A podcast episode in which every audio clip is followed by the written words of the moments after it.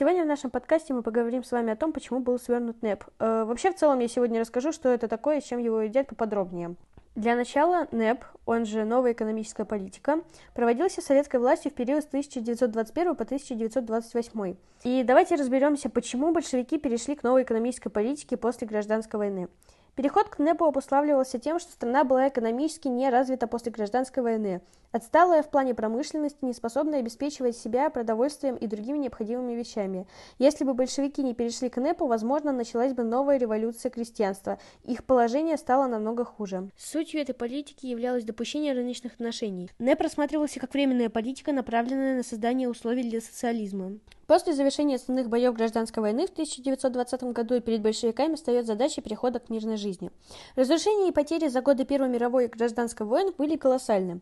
Страна к началу 1920-х годов, сохранив свою независимость, все же безнадежно отстала от ведущих западных стран, что грозило обернуться потерей статуса великой державы. Политика военного коммунизма себя исчерпала. Перед Лениным встала проблема выбора пути развития, следовать догмам марксизма или исходить из сложившихся реалий. Так начался переход к НЭПу. Итак, собственно, какие были основные причины перехода к НЭПу?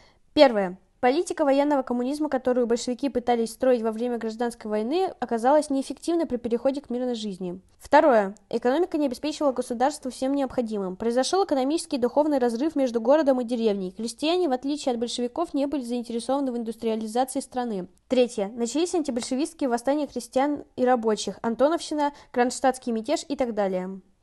Теперь давайте разберемся, какие изменения происходили в сельском хозяйстве и в промышленности в рамках НЭПа. Итоги в промышленности были таковы. Количество рабочих увеличилось более чем вдвое, с 1 миллиона 243 тысяч человек до 2 миллионов 492 тысяч человек. К концу периода, конкретно к 1927 году, в стране уже было 858 тысяч электростанций. Деревня, согласно современным исследованиям, получала лишь 70% промышленных товаров по сравнению с довоенным уровнем. Также новые предприятия составляли всего 10% от объема производства старой промышленности. Хочется заметить, Отметить, что важным достижением НЭПа является возврат к денежной оплате труда, снизился уровень безработицы.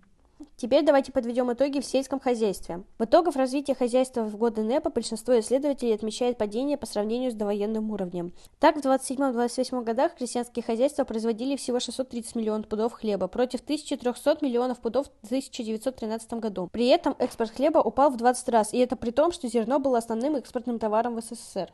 Однако хочу заметить, что темпы роста сельского хозяйства были высокими, несмотря на низкую товарность. Без преобразования не решить проблему экспорта хлеба. Соответственно, такие преобразования должны привести к голоду, так как цель развития сельского хозяйства отвечала интересам государства, а не крестьян. Налогов с крестьян было недостаточно для покрытия государственных расходов. Итогом стало падение показателей количества заготовленного зерна. НЭП в сельском хозяйстве привел к положительным результатам, однако к его окончанию нарастали кризисы. Следующий наш пункт – это какие изменения происходили в финансовых трудовых отношениях и торговле в рамках НЭПа. Финансы. Что касается итогов НЭПа, то в области торговли и финансов он значительно помог восстановить разрушенную экономику страны.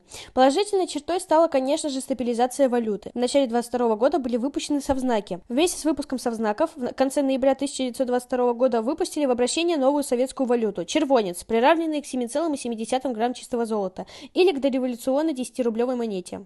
Трудовые отношения. 1922 год. Принятие Кодекса законов о труде. Свободный наем рабочей силы и открытие бирж труда. Если расписывать по пунктам, то первый пункт был переход от снабжения народного хозяйства рабочей силы в порядке трудовой повинности к свободному договору найма рабочей силы. Также переход от твердых норм зарплаты к установлению высшим тарифным советом минимума зарплаты и к развитию системы коллективных договоров между профсоюзами и соответствующими предприятиями. Увеличение размера реальной зарплаты с приближением ее к прожиточному уровню. Сокращение штатов учреждений. Что касается торговли, то в торговую сферу допустили частный капитал в соответствии с полученным разрешением от государственных учреждений на производство торговых торговых операций. В особенности заметно было присутствие частного капитала в розничной торговле. Он абсолютно не допускался в сферу внешней торговли, осуществлявшейся исключительно на основе государственной монополии. Международные торговые отношения заключались исключительно с органами наркомнешторга. Ну и начнем, пожалуй, самую интересную вот сейчас тему, это кризисы новой экономической политики.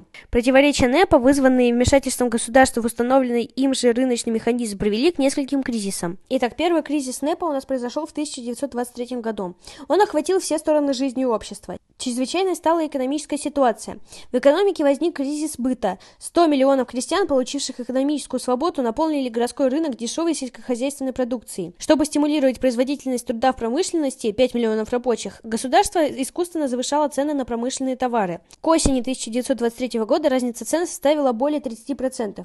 Это явление с подачи Троцкого стали называть ножницами цен.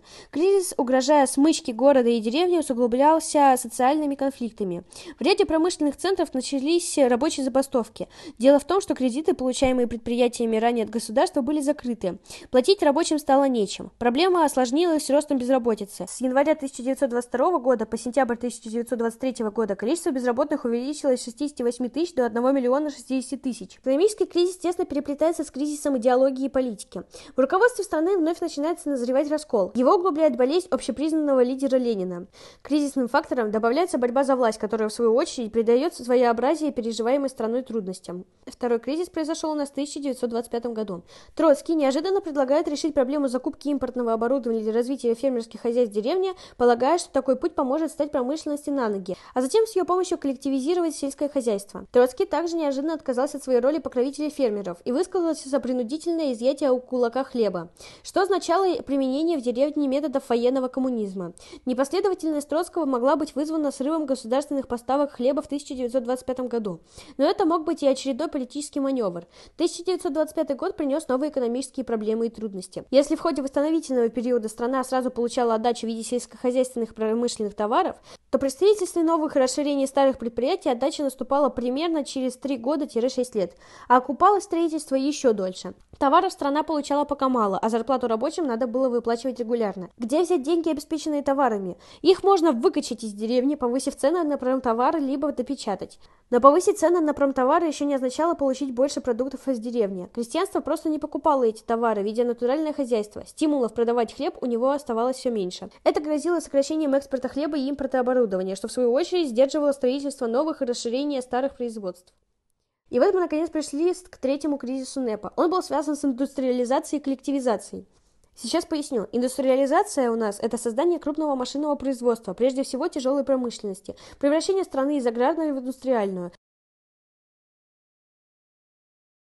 Техническое перенасыщение народного хозяйства. Проблемы индустриализации в качестве первоочередной задачи развития советской экономики были поставлены в конце 1925 года. Тогда же были определены ее основные цели – ликвидация технико-экономической отсталости страны, а достижение экономической независимости, создание мощной оборонной промышленности, первоочередное развитие базовых отраслей промышленности, например, как топливное, химическое и машиностроение. Выполнение этих задач тормозилось отсутствием необходимых материалов и финансовых средств, что вынуждало руководство идти по пути все большей централизации распределения имевшихся в стране ресурсов. К такому решению подталкивал не только опыт гражданской войны, но и марксистские установки на существование при социализме плановой экономики. 7 ноября 1929 года в газете «Правда» появилась статья Сталина «Год Великого Перелома», где говорилось о коренном переломе в развитии нашего земледелия от мелкого и отсталого индивидуального хозяйства к крупному и передовому коллективному земледелию. Набиравший силу во второй половине 20-х годов большой скачок в индустриализации повлек за собой крутой перелом политики в деревне – коллективизацию. Коллективизация стала четвертой большой крестьянской реформой в стране. Началась она в 1928-1929 годах. Индустриализация требовала крупных капитальных вложений. Кулак, по своей природе экономически свободный товаропроизводитель, не вписывался в рамки административного регламентирования экономики. В своем хозяйстве он использовал наемную рабочую силу, то есть был эксплуататором, а потом рассматривался как классовый враг. Усиление антикулацкой линии во второй половине 20-х годов ставило кулака перед вопросом, зачем разводить скот, зачем расширять запашку, если излишки в любой момент могут отобрать. Как следствие, в 27-28 годах хлебный экспорт зерна сократился более чем в 8 раз по сравнению с 26 годом. Хлебозаготовительный кризис ставил под угрозу планы индустриализации. Кризис можно было преодолеть, сбалансировав цены, но для этого требовались экономические знания и желание поддержать крестьянина как мелкого собственника. Сталин предпочел административные меры. Крестьян обязали сдавать излишки хлеба по низким государственным ценам. В случае отказа крестьян отдавали под суд, а хлеб конфисковали.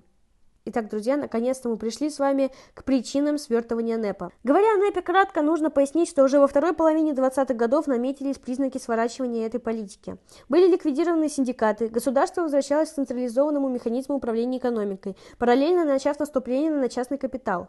Итак, причины свертывания НЭПа. Социально-экономические причины. Первое – это отсутствие четкой перспективы развития страны, сохранение общественно-государственного, индивидуально-крестьянского и частного секторов экономики. Второе – неустойчивый экономический рост и кризисы. Третье – гримаса НЭПа, имущественное расслоение населения, безработица, преступность и другое. Четвертое – проведение модернизации экономики за счет принудительного изъятия и перекачки средств из сельского хозяйства на нужды индустриализации. Ну и, наконец, пятое. Самоизоляция советской экономики привела к отсутствию широких экономических связей с мировым сообществом. И, наконец, политические. Основная из политических причин свертывания НЭПа – это недовольство части рабочих, подраков, бедняков, молодежи НЭПом. НЭП расшифровывали как новая эксплуатация пролетариата. Неверие в НЭП э, значительной части коммунистов, противоречие между господствующими коммунистическими идеями и реальной практикой НЭПа, склонность Сталина и его сторонников к применению административно-командных, а не рыночных методов управления обществом.